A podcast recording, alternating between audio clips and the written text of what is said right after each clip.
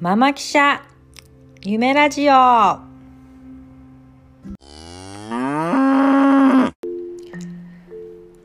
皆さんこんにちは。この番組は私小島夢子ことママ記者夢が仕事や育児に関するモヤモヤやスッキリギスギスやワクワクを配信する番組です、えーゆるい感じになっております。ご了承ください。今日はですね、えーついにリビングから、えーテレビをなくした、えーことについてお話ししたいと思います。まああの前からあの私すごいやりたかったんですけれどもまあ、旦那旦那とのねどの家庭家庭にもあると思うんですが旦那との、まあ、陣地争いといいますか、まあ、都市デザインの、まあ、相違により、えーまあ、できなかったっていうことだったんですけれども、えー先日ですね私の、えーまあ、息子2人いるんですが息子らを通わせている、あのインターナショナル保育園のママ友さんのお家に行く機会があったんですね。であのそのママ友さんは、まあ、元インテリアコーディネーターの方で、まあ、その方自身もものすごくこうあの素敵な方であの服装からもなんかこうあの髪型とかもすごいなんかちょっとウェッティーなあの私も教えてもらったんですけどあのウェッティーななんかあれなんていうのあれあのワックスっていうの？ワックスをつけててかっこいい感じなんですけど、まあ、ついに家に行く機会があったんですがまあ本当に家が素敵で統一感もありあの、まあ、分譲であの分譲マンションなんですけどもう旦那さんにちょっと私好きにやらせてもらっていいっていうふうにやってやらやったみたいなんですなんですけどね。もう壁紙ももうすごいなんか上品な感じでモデルルームみたいでであのライトもすごいし音楽もすごいしもうなんか観葉植物もなんかいい感じで立っててあ本当にすごい素敵だなと思って。まあそのもちろんそのデザイン的に素敵だなっていうのもあるんですけどその私が素敵だなと思ったところはやっぱりその人がこう心地よいと思う毎日こうキラキラしてワクワクできることをその居住空間で体現してるっていうのがすごい素敵だなと思ってで自分の家帰ってきてもうげんなりしてなんだこの家みたいになっちゃったんですけどまあなんか私ももうちょっとこうやっぱ子供がこう暮らしやすい家にしたいなっていうのはあってでもまあ正直ねもうぶっちゃけ子供ちっちゃくてよく分かんないだろうし、まあ、大きくなるまでは、まあ、めちゃくちゃでいいやと思ったんですけど、やっぱり住むところって大事だなと思ったんですよねその自分のこのなんだろう自分が楽しく生きるために住むところって大事だなっていうふうに思ったのがきっかけです。で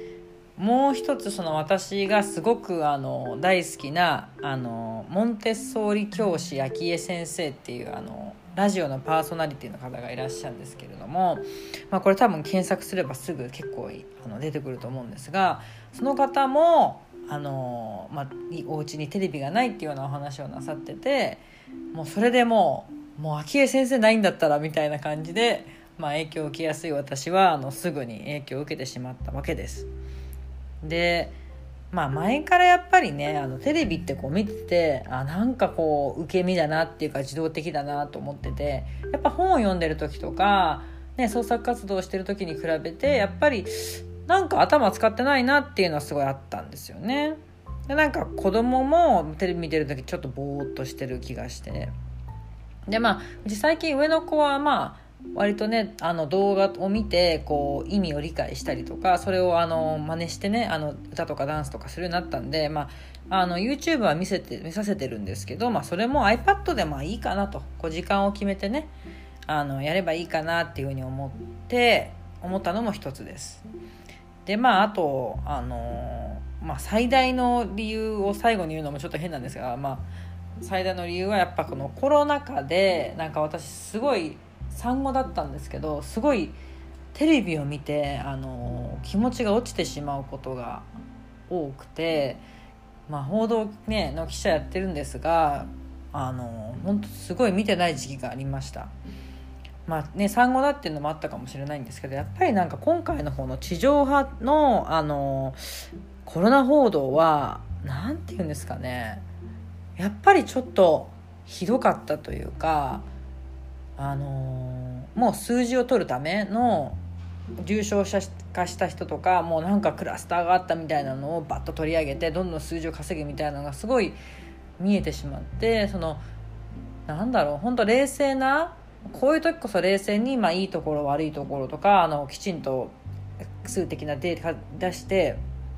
あのやらなきゃいけないのになんかこういう時にそっちに行っちゃったかっていう意味でちょっとあのなんかがっかりしたっていうのもあってまあ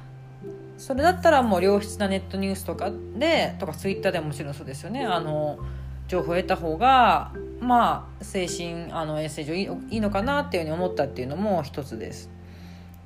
でまあ何が起こったかっていうことなんですけどテレビをあのなくして。あのうちソファー L 字型のソファーがあって、まあ、当然あのテレビがあった時は壁にテレビをつけてその L 字型のソファーで囲んでる感じにしてたんですけどテレビをなくしたので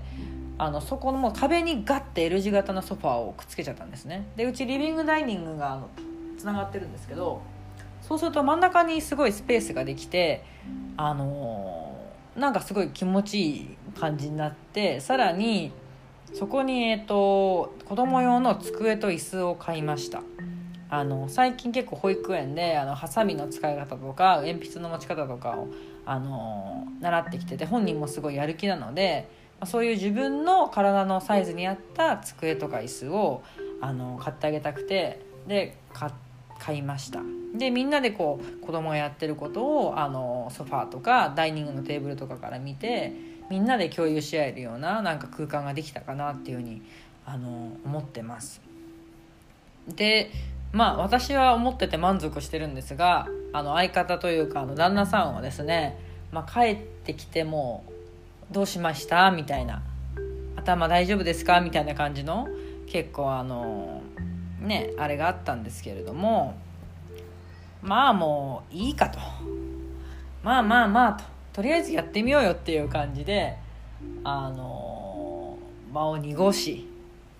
まあもう戻す気がないですけど私は。まあ今に至ってるんですね。でこう私結婚して5年になるんですけどやっぱりあの結構ね私と旦那のその何て言うんだろうその収納とか整理に関する認識がかなり違って多分あのぶち当たることもなんか何何回ぶち当たったかっていう感じなんですけど、まあ、基本うちはあの子供産んでからカカア天下なので、まあ、私がほぼあの主導権を握ってるんですけど例えば私結構もう古くなったらポンポン捨てちゃって買い替えるタイプなんですよね。やっぱりどんどん物って新しくなってるから古いものずっとまあねいつか使おうだろうって取っとくよりも捨てちゃって、まあ、必要になった時また新しいの買えばいいやっていうあの考えなんですけれども旦那はもうずっといつか使うと思ってこう取っておくタイプなんですよね。例えばユニクロのズボンだけでももう10枚20枚ぐらいあるんですよ。半ズボン半ズボンだけでね。だから長ズボン足すとそれにプラス20枚だから40枚ぐらいのズボン見つかったりするんですよ平気で。でもうね男性用なんでもう黒か青かグレーかしかないですよ色なんてでおいおいと思ってこれいつ着るねんってでもほとんど着て着てるところで見たことないんですよで、まあ、ちもう誰も回れねえやと思ってチラってこうあの1枚捨てるとゴミ箱にそういう日に限ってそれを見つけて「えななんでこれ捨てたの?」みたいな感じになるのでまあそっから本当ねあの畳み方とか工夫してあのなるべく収納とかもしやすいようにやってるんですけど、まあ、とにかく旦那のものが多すぎてあのなんだろうすごいイライラするっていうのはあるんですけどまあその辺はちょっとね最近メルカリで売ったりとかしてでメルカリで売れたらね私も褒めて「いやすごいね」っていうふうに言ってあの持ち上げてるんですけど、まあ、そういうのもありましたね。まあだけど結構まあ結果ね子供はすごいね喜んでてなんか家から帰ってきたらすぐになんか「何これ?」とか言ってあの自分の机ね新しく買ったあの大和屋っていう会社多分皆さんご存知だと思うんですけど大和屋のラージテーブルかな？ラージテーブルとそのリトルチェアそれについてるを買ったんですけど「何これ?」とか言ってすごい気に入ってくれて「あの今日はこっちで食べる」とか言って夕ご飯もそのまあ割とそれあの大きいテーブルなんであのみんなであの大人でもまあ使えるような感じなんでそこっちでご飯食べたりとか、まあ、そこでお絵描きしたりとかしたんでまあ子供が喜んでれば結果オーライかなっていう感じであの夫婦ではあのまとまってますっていうか勝手に私の中でまとまってますっていう感じなんですけど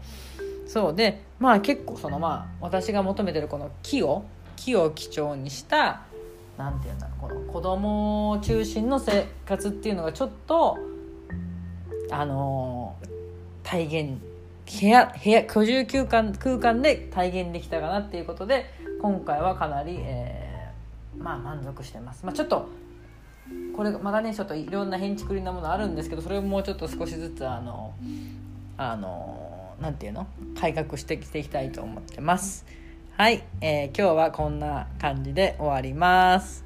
バイバーイ